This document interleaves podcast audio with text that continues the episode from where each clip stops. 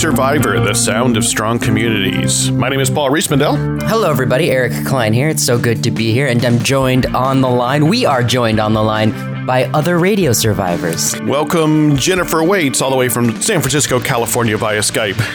Hello, good morning. And Matthew Lasar from another place in San Francisco via Skype. Greetings. Hello. We've gotten the band back together. The Radio Survivor band is back together. Well, we've completed a year. I think we've all made it through. Uh, oh my God! What a, what a hell of a year it was. I could use other words, but then but then uh, the FCC would be unhappy with us and our affiliate stations. Um, as a little bit of background for anyone who has uh, not been listening to Radio Survivor for all 122 episodes, the four of us are the co founder of RadioSurvivor.com. We conceived of it as a news site about radio, celebrating radio. And the reason we felt like there was a need to celebrate radio is because so much of the time people take radio for granted or treat radio as if it's a dying medium and almost want, ready to dance on its grave.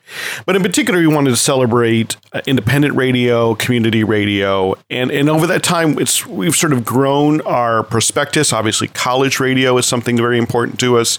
We embrace podcasting and the many opportunities to do community style broadcasting with podcasting. Radio and on the internet and all its forms. Obviously, radio and the internet. Um, we embrace Part 15, legal ultra low power broadcasting, as we talked about just a couple episodes ago. And, and we've started even to talk about public access television because what we're really concerned about is independent communication and the ability to serve communities with free flow of information and communication. That's why we're here. And we started yeah. this show in 2015.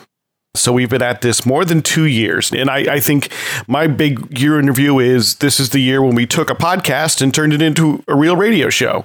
We are now on the air. Uh, we started off with our uh, home station here in Portland, Oregon, where Eric and I live at X Ray FM, a great community radio station. Thanks, X Ray. At 91.1 FM and 107.1 FM in the Portland, Oregon area. And we added affiliates uh, beginning this past October and November.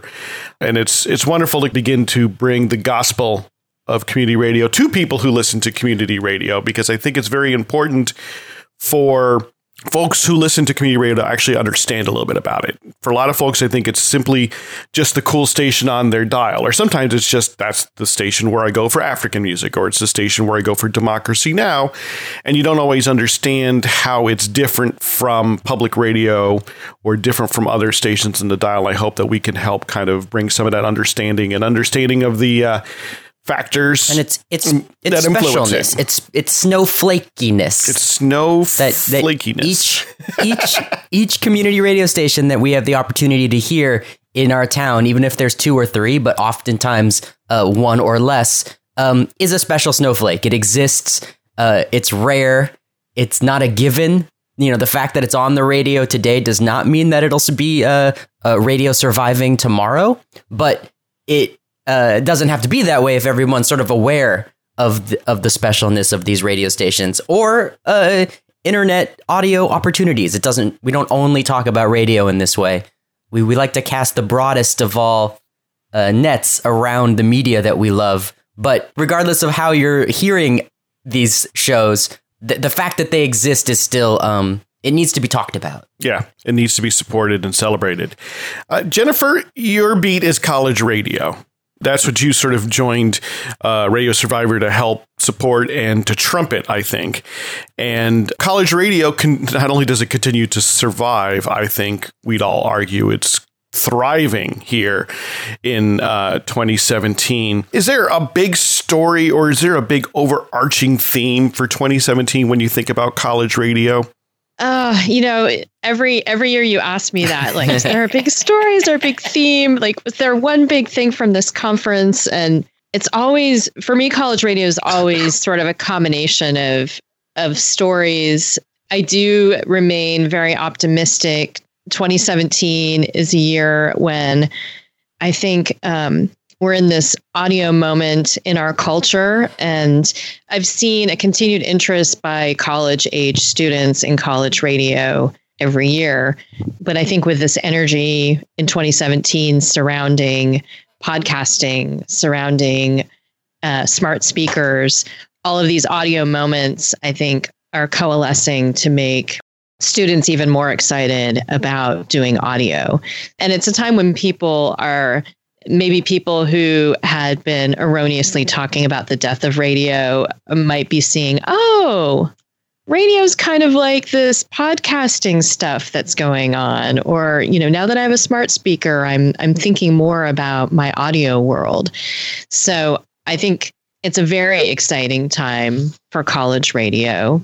We've all been talking about low power fm for a few years now and and and more and more of those stations are getting on the air including college radio stations so i i think it's just a great moment for college radio and and of course as in any year, there are some stories that maybe get the most attention that might be sort of dramatic or negative. and and I try not to focus on the negative stories as much because um, and, then I fall into the trap of you know perpetuating um, the big stories about the death of a station which does not equate to the death of, well, right, col- of college radio. If it bleeds, it leads, right? That's sort of the, the mantra of, of, of, the journalism industry, such as it is. But just because it's bleeding doesn't mean it really is the most yeah. important story. You know, sometimes I, I'm just going to project onto these uh, paper reporters.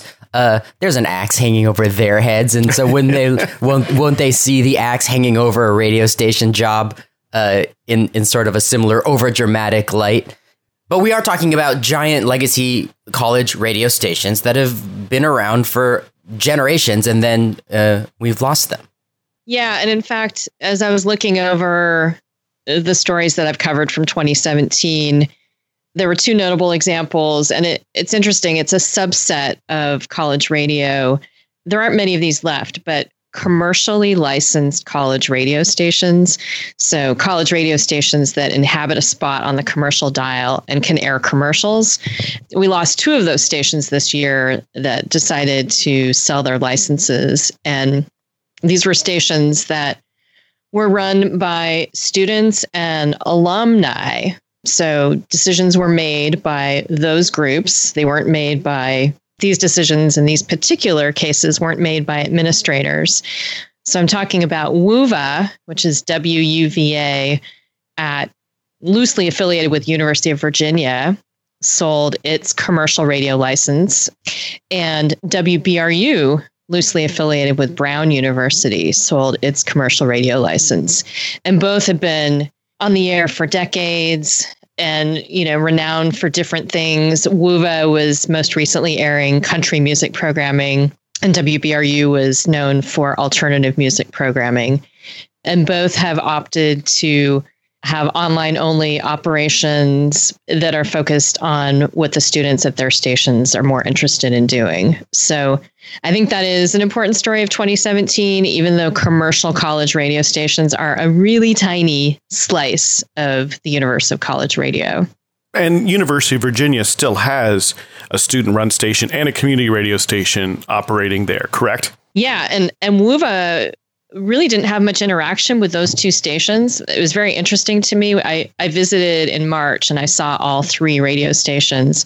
So WTJU is sort of a community slash college station on campus. And then since that station had a smaller smaller number of students involved, they ended up applying for a low power FM that is student oriented. So they have a new LPFM there as well. So it, a rich radio experience can be had.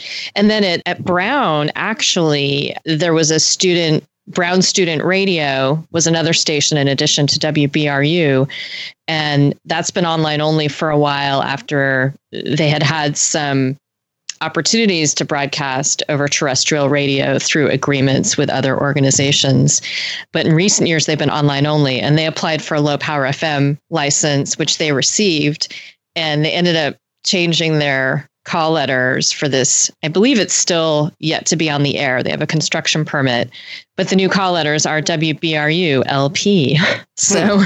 there's some indication that some former WBRU shows might even end up on this low power FM that is also loosely affiliated with Brown. And that might be more sustainable in part because they're just simply less expensive to operate a low power yeah. FM than a full power commercial station. I mean, this is the interesting thing that we see stations going on the air and that I need to go do the math, but I think we're seeing a net gain I mean, I know in community radio, in non commercial radio, 2017 is another year of net gain. There are more stations on the air at the end of 2017 than the previous year and any year before. We simply have more community oriented Wow. radio So- in the United States. More airtime, more possible airtime for humans, but how many? Uh, what's the balance of listening? We don't know. Yeah, I'm sorry to, to, to pose such an we simply don't know. These are not stations that subscribe to ratings, uh, Yeah. you know, and uh, because they don't work in the commercial sphere, there's not a lot of It's like, but benefit. The stations are getting smaller, and there are more of them. yeah, I think in the, you, have, you measure it more by impact, and each station measures its impact by how not just who, how many people are listening. I mean, that's only one measure, but what what do people do when they listen? Yeah. how do they respond? How do they integrate with their community? How do they integrate with the station? You know, and I think that that's where Low Power FM has this great strength because it has a smaller footprint. It hits fewer people. It also means though that you're you're closer to uh, the organizations, local businesses, and the folks who are like within a mile or two radius.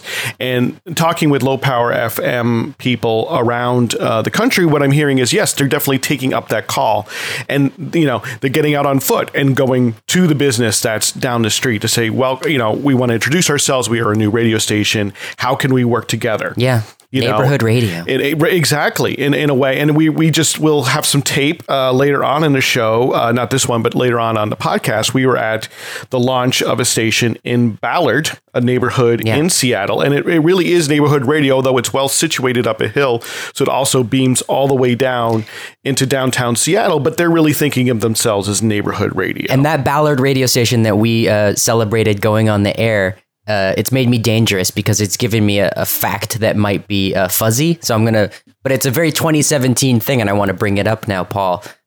Low Power FM, this movement, this wave of new, uh, smaller radio stations that are coming on the air now, that's a wave that is crested and is slowly receding. The window was The window was in 2013. That's when people had an opportunity to apply for these stations. And right now, the way radio licensing works in the United States is that there are windows. Windows when you can apply for a variety of different sorts of radio stations. And 2013 was the window for applying So- for low power FM. in in this spirit of looking back at the year and making grandiose statements 2017 is sort of the beginning of the end or the end of the end of low power fm stations new ones coming on the air Yeah, it's it's basically you know you will have a few more in 2018 Okay, who there's a few maybe left. yeah whose license we may uh, have a lot more than a few more. Actually, oh thank you matthew I mean, have, have have they all really gone on the air? It seems to me that a lot of them have got still gotten construction permits, but they're still struggling to get on the air. A Uh, the vast So majority have gone that- on the air. The vast majority have gone on the air, or construction permits have have expired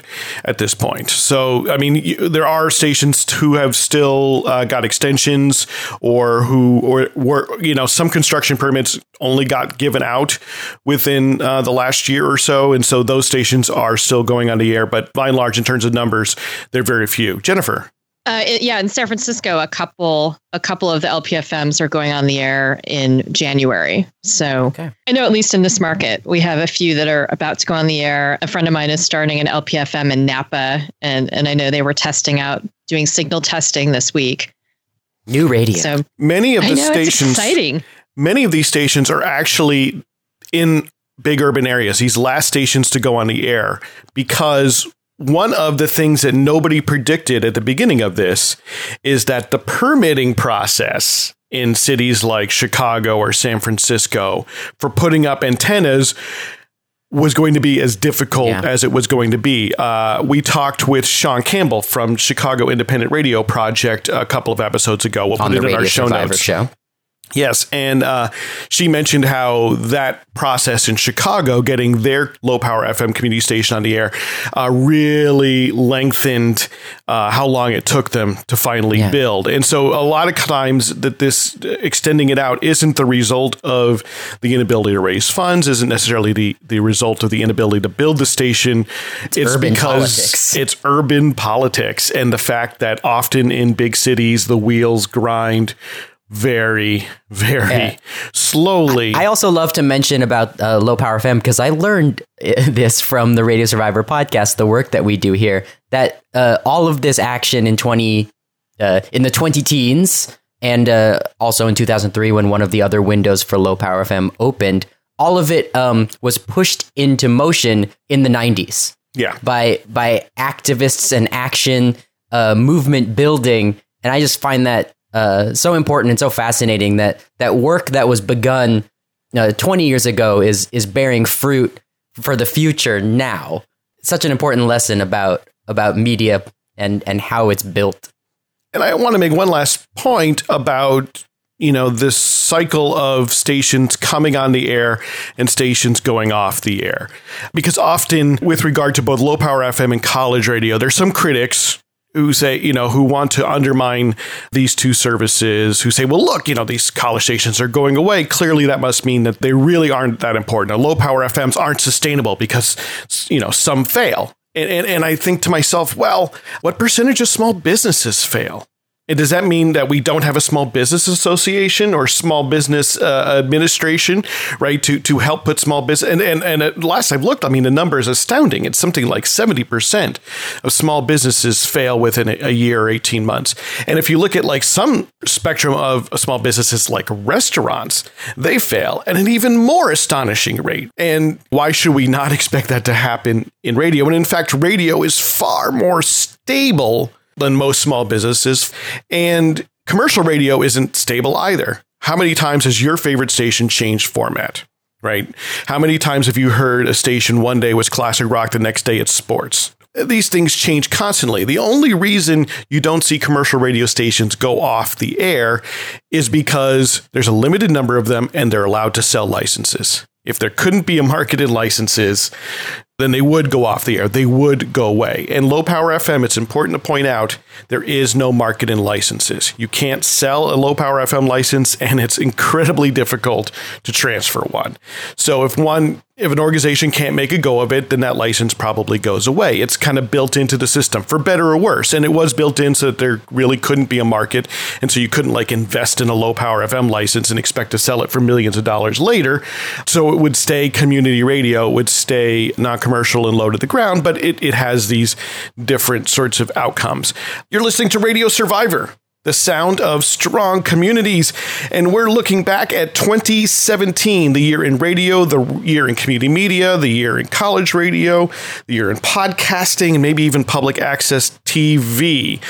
And on the line with us from San Francisco, California, we have Jennifer Waits, who uh, covers college radio for us. And we have Matthew Lasar, who is one of the co founders of Radio Survivor, along with myself, Paul Riismandel, and Eric Klein. Hello, everybody. And Jennifer. And Matthew, one of the things that you've been studying quite a bit lately and this is part of your role as a uh, teaching history at the University of California, Santa Cruz, is conspiracy theory.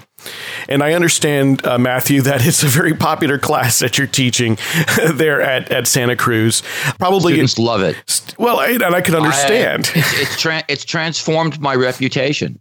Every week, someone comes up to me and says to me, "Now, Matthew, I saw something really weird and creepy on the internet, and I immediately thought of you."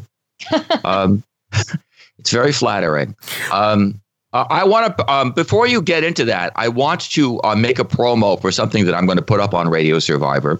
Okay. Over the summer, I went to Turkey. My wife and I went to Turkey. We went to Istanbul, and I interviewed um, several people who are the um, progenitors and operators of a um, listener-supported public radio station in Istanbul called Açık Radio or Open Radio. Mm. And um, I have a long uh, YouTube. I'm, I'm, I'm, as we speak, YouTube is receiving a lengthy um, um, interview that that we did with those people. And Açık Radio is an open. It means open radio. Wow.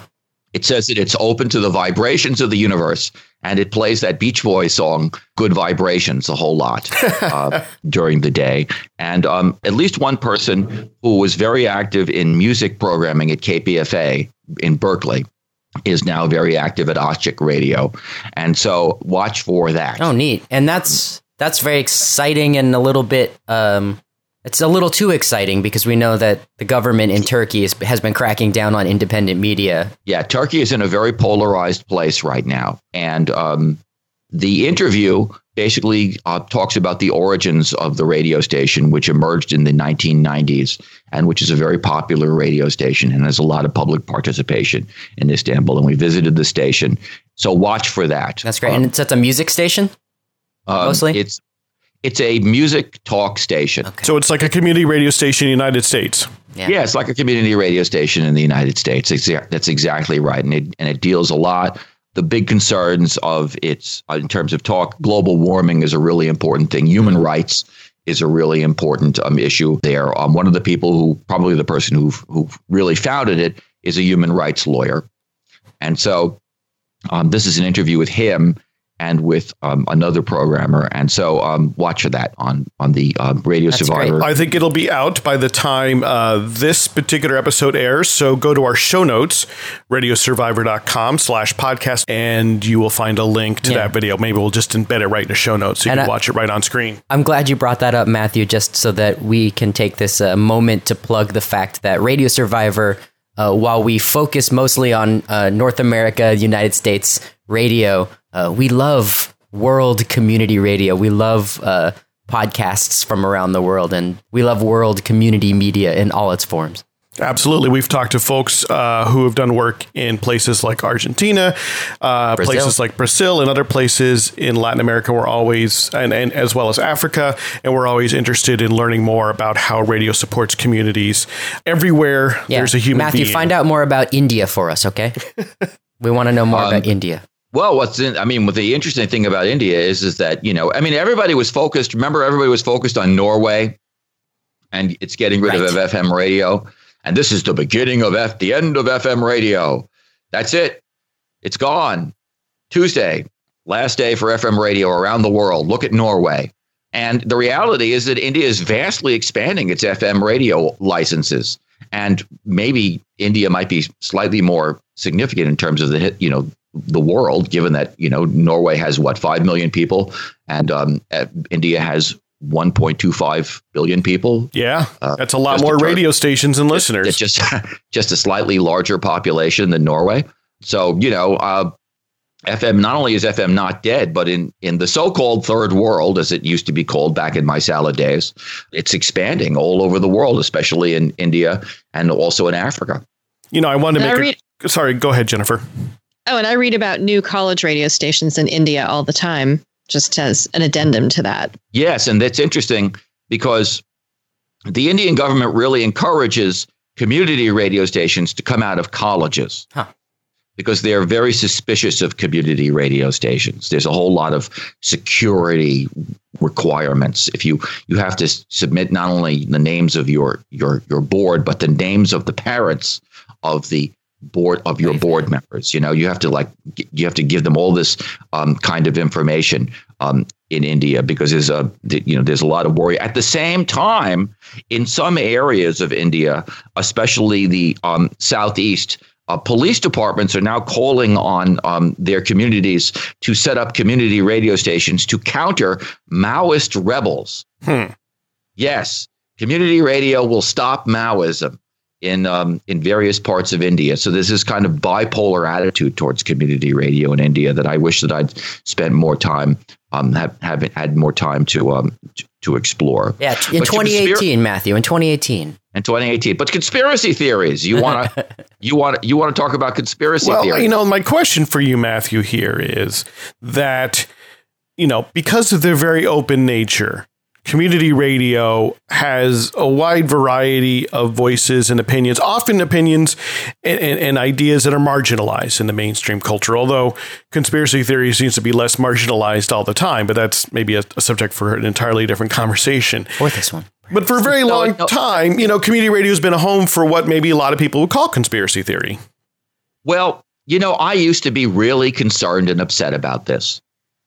This was a really big issue for me, especially when I was more involved in trying to forge the future of KPFA in Berkeley, America's first listener supported radio station. This is back in the 1990s and early 2000s. I was very concerned about the direction that Pacifica Radio was going to go, given that it had democratized itself. And there was a lot of conspiracy stuff that was on Pacifica Radio, and I thought that a lot of it was nonsense. Um, especially the 9/11 truth stuff, but also a whole lot of other content. And I was very involved in trying to um, get people to be more aware of that. You just can't hand over the microphone Yeah. to every single, to use an old phrase, Tom, Dick, and Harry, who has some opinion about what really happened um, at the World Trade Center. But the reality is, is that now conspiracy theories have so permeated American media, and not only American media, but global media, that move over community radio stations. this is a problem that is now endemic to the entire media uh, sphere. You know, you have on the left and the right people who basically specialize in speculating about various, uh, you know, possible conspiracies, and you know, and and and sort of exaggerating real conspiracies um, on an hourly basis, so that this is hardly a problem that is unique to um, community radio and low power FM radio anymore. And I'm personally speaking, sort of overwhelmed by it. The best I feel that I can do is that I have this course um, that I teach at UC Santa Cruz, in which I really go through the history of famous conspiracy theories, going back to the protocols of the Elders of Zion, and that Woodrow Wilson was basically paid off by the banking industry to start World War One, and that that FDR you know, secretly didn't tell Pearl Harbor about a Japanese attack so that he could get the United States involved in World War II, and that the CIA, the Teamsters, Fidel Castro, the Soviet Union, Lyndon Johnson, and about 180 other people killed John Kennedy, and um, et cetera, et cetera. And just encouraging students to think more critically and more rigorously about these things. That's Yeah. the best I can do. But as far as community radio stations are concerned, I think that they are going to continue to be very, very um, vulnerable to conspiracy theorists who don't bring a lot of rigor or um, caution to their Sure. um, to, to their programming. Virtually by need by the fact that you know a lot of these stations are just going to need content and it's you know they're not they're not paying anybody um, to do anything. And so they're going to you know they're going to need this content. They're going to bring these people in and they're going to more or less let them do whatever they want to do. But i hardly think anymore that this is a problem that is unique to community radio. It's a problem now that is endemic in all media, and not only media, but in American society in general. I mean, Jesus Christ, look who's the president of the United States and what he says on an hourly basis on Twitter. So, you know, we're all in this sinkhole together now, folks. Yeah. Uh, Matthew, community, you know, yes. I, I just wanted to um, whew, reel it in a little because uh, now I want to not think about Donald Trump's Twitter account for a moment, uh, which uh, fuzzies fuzzies up everything, doesn't it? Uh, It concentrates the mind, oh to God, use an old term. you know, and but uh, it, it concentrates it on um, just a pure lack of concentration. So, in we have a world in which, uh, for instance, uh, anti-war opinion, let's say, is uh, f- so far out of the mainstream that it becomes uh, almost impossible to talk about. You know, critiques of of uh, America's uh, foreign policy in Afghanistan for the last uh, 17 years without uh, without sounding so vastly different than what ABC or NBC sounds like that how can it becomes difficult for for the average listener to know the difference between an alternative opinion and a uh, conspiracy that's uh, baseless that hasn't been w- well thought through. And so I think that's where all, um, why community media and now the internet is such a fertile place for these uh, theories and ideas is because um, they've been banished from the mainstream. You know, one of the things that's really um, fun, and I'm I'm actually going to say something on behalf of conspiracy theories at this time. um, one of the things that I'm really enjoying is that there's a lot of, and I can't think of an example right now, but if you could think of an example, I, there's a lot of podcasts now Mhm. that do kind of faux conspiracy theories.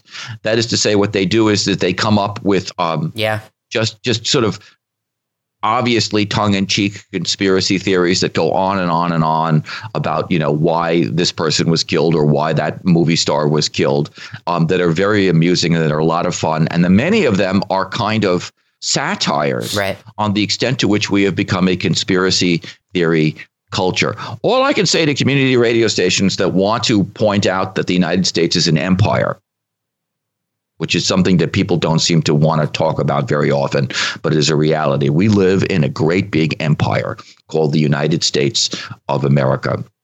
Um, that um, thinks in imperial terms, although its population, unlike the Roman Empire and the British Empire, don't really identify with the empire in any kind of um, way. That's an interesting dynamic of the American empire. But we live in an empire, and that empire has, um, you know, an, an enormous presence all around the world. And you don't have to, you don't have to make up a conspiracy. You don't have to make stuff up. You don't have to make up a conspiracy to point out to people that we live in an empire.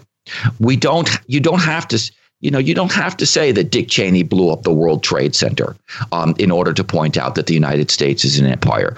You can just say that and talk about that without thinking in completely bogus conspiracy terms. And I think that a lot of that conspiracy theorizing is frust- is, an, is frustration, especially on community radio at how much people don't pay attention to the fact that the United States is an empire, and um, and and this expectation that if you come up with this outlandish, um, bizarre conspiracy theory, this will bring people in, and then you can talk about this issue. You don't have to make stuff up um, in order to talk about the fact that the United States is an empire.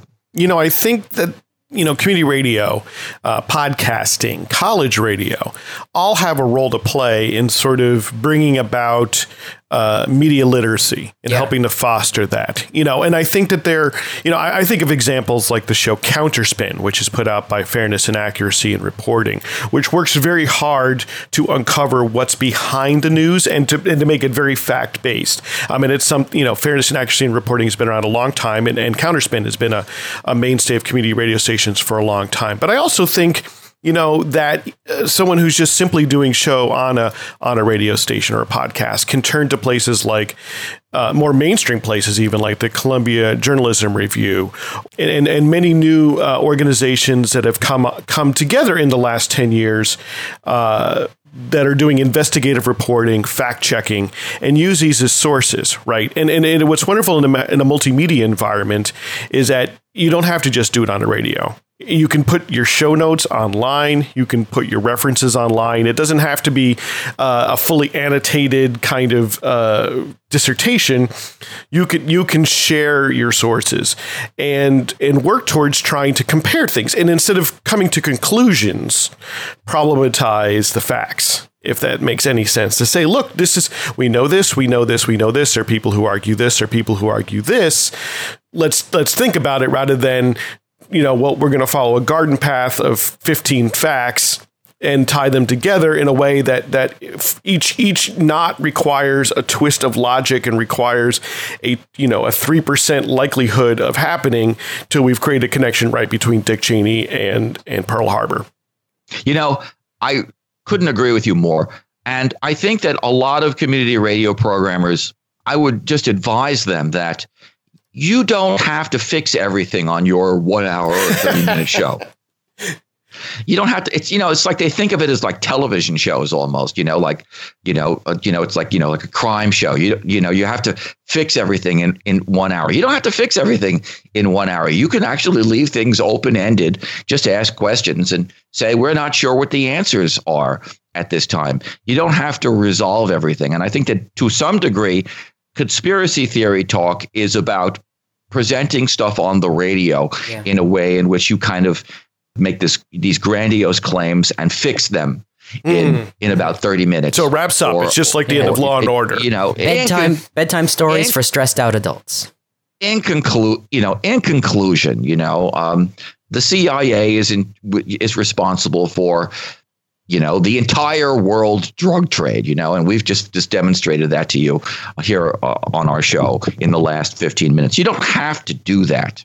By the way, if you want to do conspiracy shows, there are a whole lot of real actual conspiracies that you know they, that you can do in which they are actually documented. I mean, for example, you could do a show, and I don't know if maybe somebody does do a show. There's a wonderful thing called the National Security Archive, which just about every week releases new documents about all the very bad things that the um, United States national security state has done over the decades. And you could do a show every week just about what new is appearing on the National Security Archives, which is all very documented stuff, you know, in which basically the United States government acknowledges that it, you know, overthrew the government of Iran and it overthrew the government of Guatemala in the 1950s. Um, you know, was involved in in a whole lot of really questionable experimentation in the 1960s and the 1970s with people and institutions.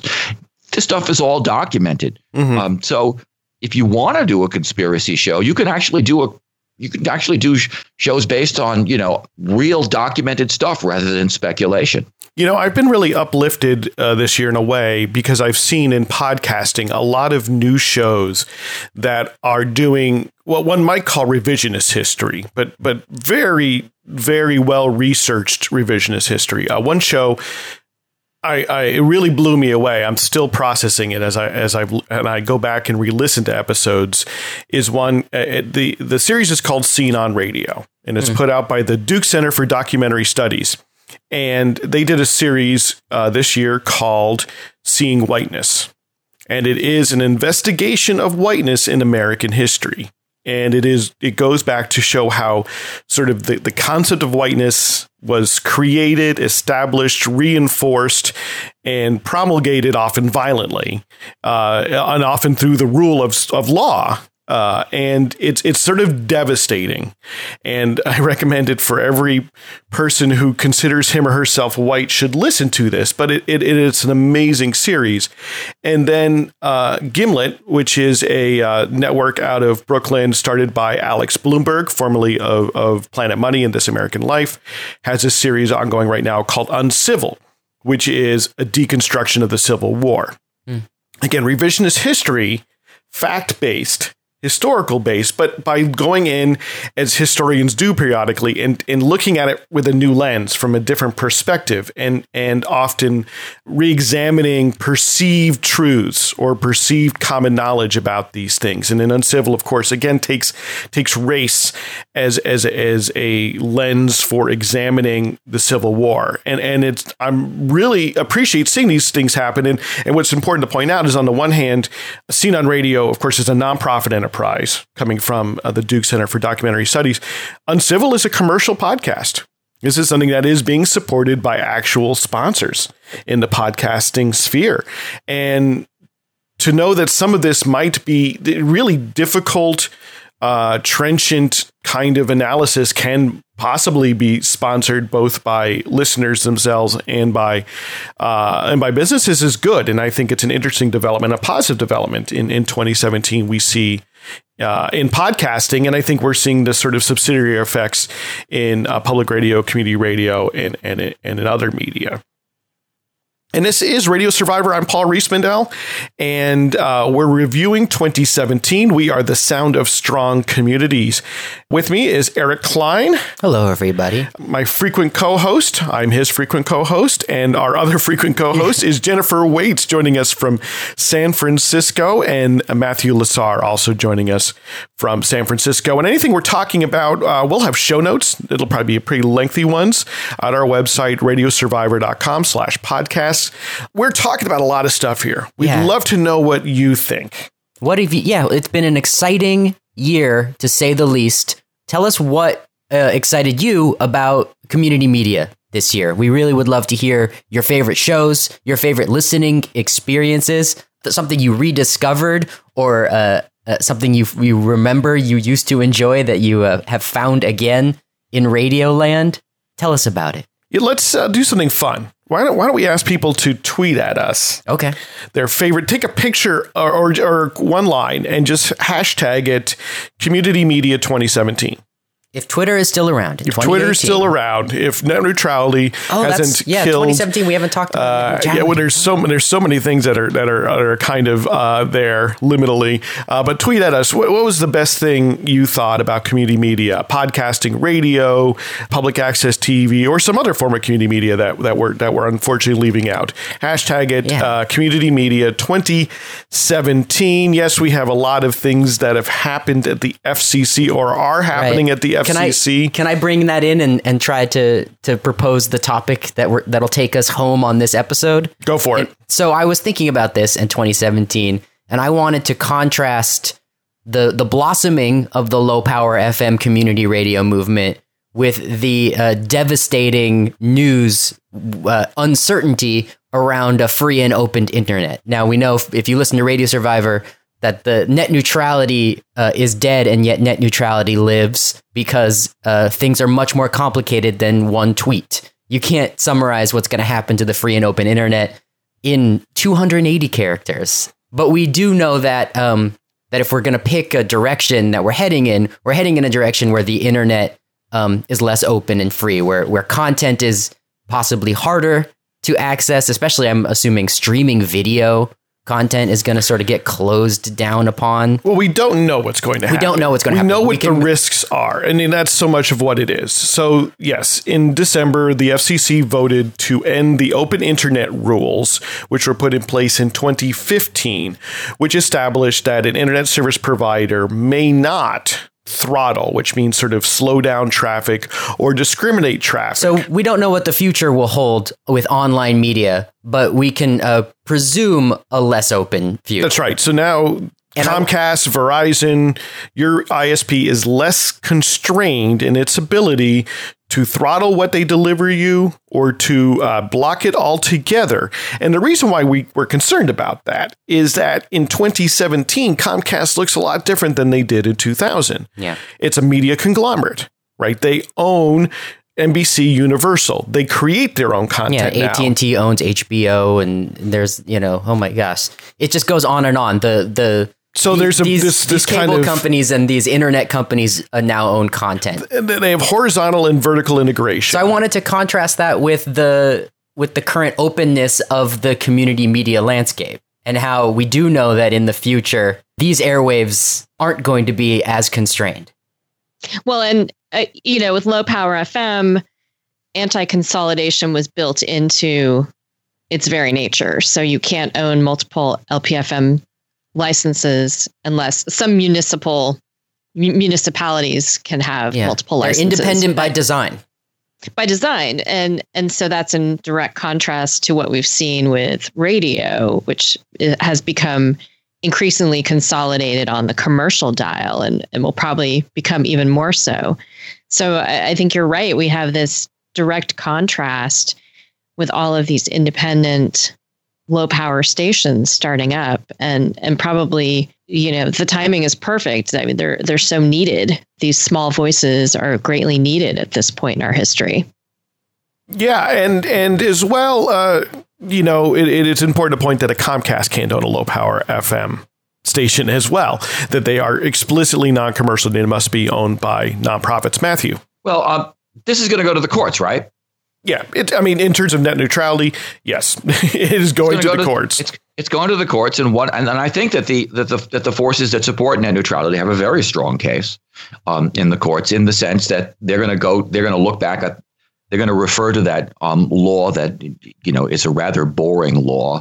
It the, the title of it is rather boring. The Administrative Procedures Act of 1946, which governs how government agencies um, operate, and they're going to say, you know, the FCC passed net neutrality just just a moment ago, historically speaking, um, and now it's overturned it in mere seconds, historically speaking. And this is in violation of the Administrative Procedures Act, in which um, a government agency has to has to have a clear explanation of why it's overturning a procedure that it's that it's enacted. I mean, I think that the I think that the groups that are they're going to sue sue the FCC over this um, have a rather strong suit here, and I think that they certainly have a have a have a chance of a temporary stay of the FCC's um, de- determination. I also think that if the Democratic Party takes back the house takes back the House and the Senate, it's very it, it's going to become very there's going to be a very very strong outcry that Congress has to act on this. That Yeah. Congress has to basically say, at long last, the Federal Communications Commission must classify uh, the internet as telecommunication service uh, once and for all, and not just allow not and and and and make that legislation So it's not just a call that the FCC is making; it's basically embedded in the federal code. It is a So utility, basically. it's it's, it's a utility, Which is why Um, we're in this situation in the first in the- place, is that Congress the hasn't acted what since the internet has uh, dominated American life. Congress has not acted on it. I am hoping that the enormous wave of of political revulsion Yeah, against the Trump administration um, has a variety of benefits. Trump and one of those po- um, one of those possibilities is finally federal legislation that encodes um, net neutrality into the federal laws of the land. yeah, I have a conspiracy theory. May I share it?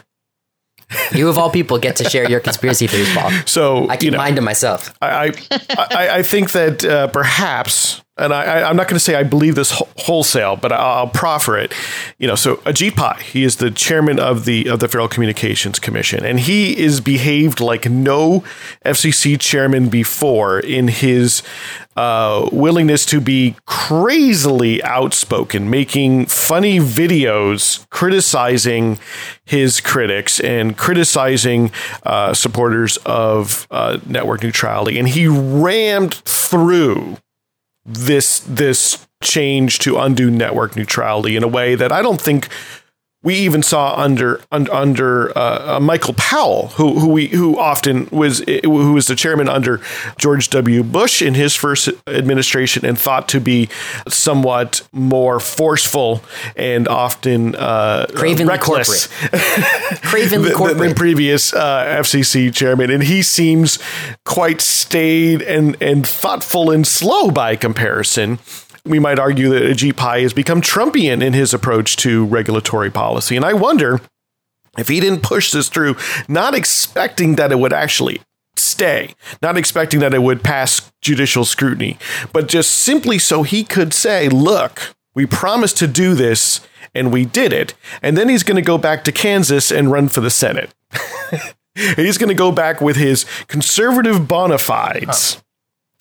And, All right. and that, that this Time is that, that this is not uh, you know meant to be long lasting uh, telecommunications policy. It is his conservative bona fide, so he can run for office, and barring that, he can go retire into Well, a cushy we're- corporate if position we're just gonna start- at Verizon. I, I hate to break I hate to break it to you, Paul, but that's not a conspiracy theory. That's a political analysis. right. I, I mean, Um, I mean, I mean, you're going to have to do a lot better than that. but I wouldn't. I wouldn't. if you want to Uh, have a conspiracy theory. Thank you, Matthew, for uh, for elevating my argument. I I, wouldn't appreciate. I it. wouldn't relax at this moment and just assume that because it's stupid, they lost. No, I, I'm not saying that. that, that, that we but we might have a less free and open internet because stupid is the new is the new American. Well, we'll policy. see what the First Circuit Court of Appeals and possibly the Third Circuit Court of Appeals have to say about If this. the rule of law still exists in 2018, we'll see what We'll happens. see what- what But if the rule of law is weakened and American institutions continue to deteriorate, I don't think uh, corporate control of the internet is the um, the most wild conspiracy uh, that I'll speak into this microphone Uh, yeah. for 2018. One, and one last point as it, as it regards community radio, low power FM, independent podcasting, independent internet radio, is that they do hang in the balance with network neutrality. More and more stations, and of course, podcasting and internet utterly rely upon the internet to distribute. Yeah. And it has been this ease of reach, this unprecedented human history ability to send an audio signal to thousands or millions of people And around the world at relatively low cost right compared to what it would have cost to operate a shortwave station which was previously the only way you could have had that kind of worldwide reach. I mean it, it's an amazing freedom it relies on the internet. And uh, should this tearing down of network neutrality persist, if it is somehow upheld by the courts or maintained in some way by the courts, I think there are real. There will be real consequences for uh, all of this flowering of independent audio online because a company like Comcast, a company like Verizon, uh, will want to prefer its own uh, content or content that it has deals with iHeartRadio is now on the front page of Xfinity. Xfinity, which is like the the home entertainment system that people who have Comcast use. It, it, it includes internet, it includes Hmm. video, it includes audio, and now on your homepage is iHeartRadio. Which and was there's- formerly Clear Channel. which was for formerly Clear Channel. And iHeart is making huge investments in podcasting right now. They really want to become a dominant force in podcasting. Most of it right now is just replays of things like the Elvis Duran show, morning shows, and things like that. But but they want to make that play. At the same time, it's a precarious company that is running out of uh, that's running out of money. And so Jennifer, Oh, and I, I don't know if people realize, but college radio stations, a select number of college radio stations have also been courted by iHeart. Mhm. So in the iHeart platform, there is a menu of college radio stations who have specific deals with iHeart to have their content on there. Yeah, I mean, which on the one hand seems like a good thing, but you always wonder uh, the hand that giveth, what will it taketh away? So speaking of independent podcasting, it's still here. We're still doing it, and and here at Radio Survivor, we we try to do it in addition to our show. Uh, Matthew, uh, this year you debuted your own uh, music podcast, Hybrid Highbrow. Tell us about it. You know, I should also point out that some people are saying it's not really a podcast. Uh, can we just call it radio and be done with it? We're gonna go back. Online radio show What that's is- free for anyone What to is more to. 2016 than to argue on- it's other on- whether anyway, it's on podcasting or radio? And it, and I did three episodes, and it's basically explores the um the connections between classical music and other kinds of music, particularly jazz and world music and other and and, and various um, forms. And um, then and I did a lot of that stuff over the summer, and then of course the um, academic quarter began, and that was the end of that for me. But now I'm going to start to work on episode number four, How which is about Bartok and jazz and rock and roll. Matthew, can you make these episodes longer? This is just a personal request. I just think you could Really? play. Yeah, I love the. I don't think they need to be 10 minutes. Like they could be. Uh, they can be an hour. That's to play all. more music. You can play more music. But, but so I can play more music on Mixcloud, right? Yeah. yeah, uh, yeah. That's the joy of all the Mixcloud. I can I can play all the music I want on Mixcloud, and I can talk all the about all the music I want on Mixcloud. I'm going to do that because there is jazz musicians and rock musicians love Bela Bartok.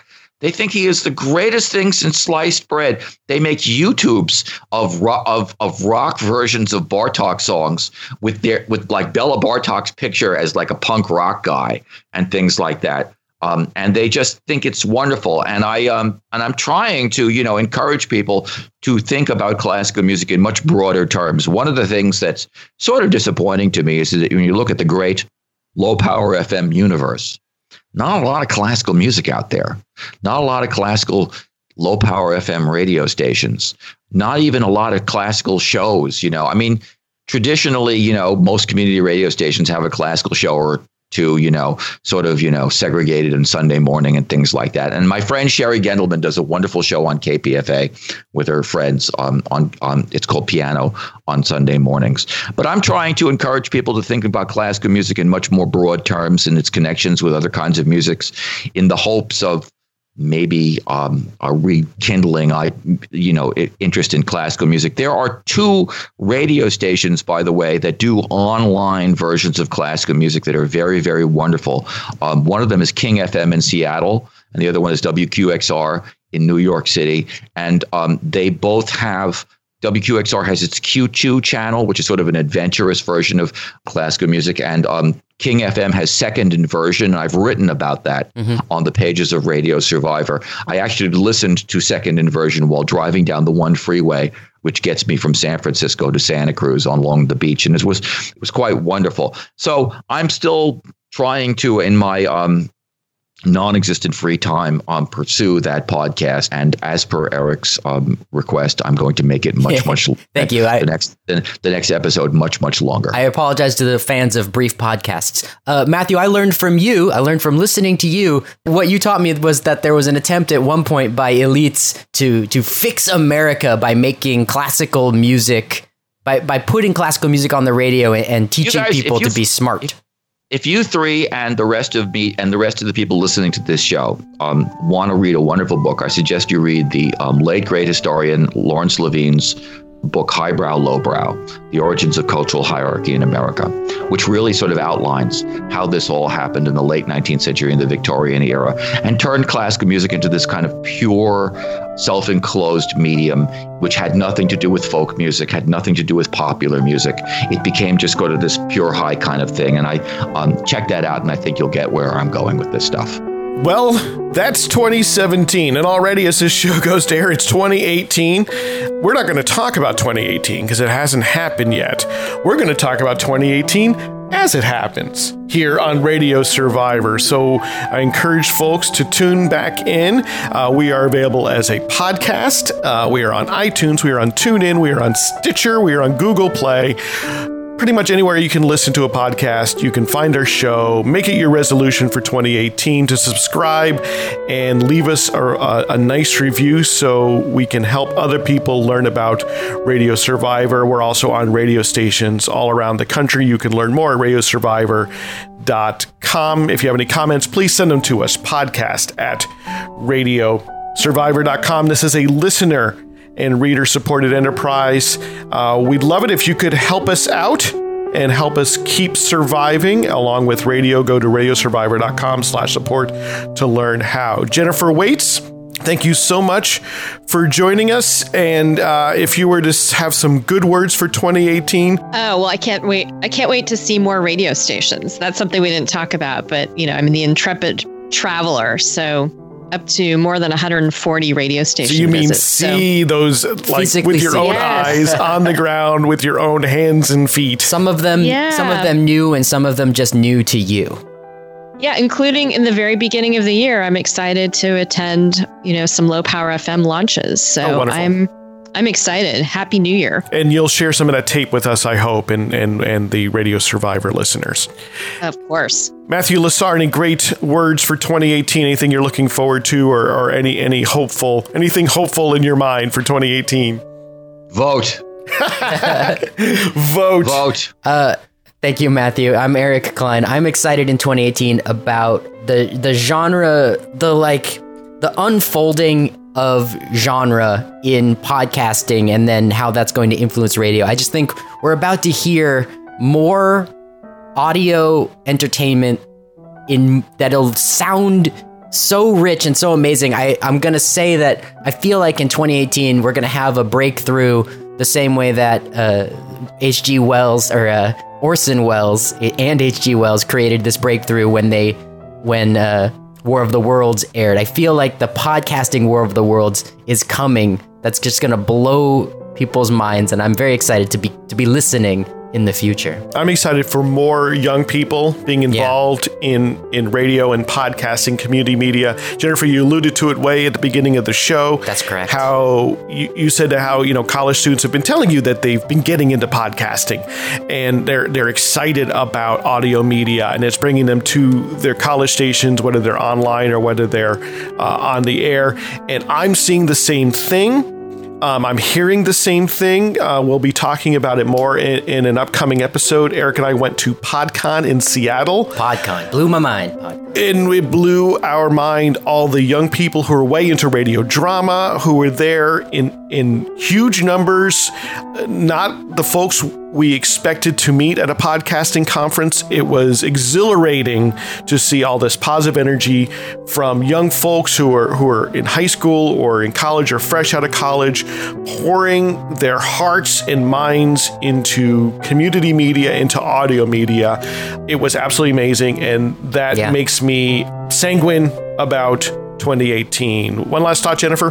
Well, and even younger, my my middle school, brand new middle school age daughter mm-hmm. just had a podcast assignment at school. Wow. So. Yeah. I think I am positive about the youth.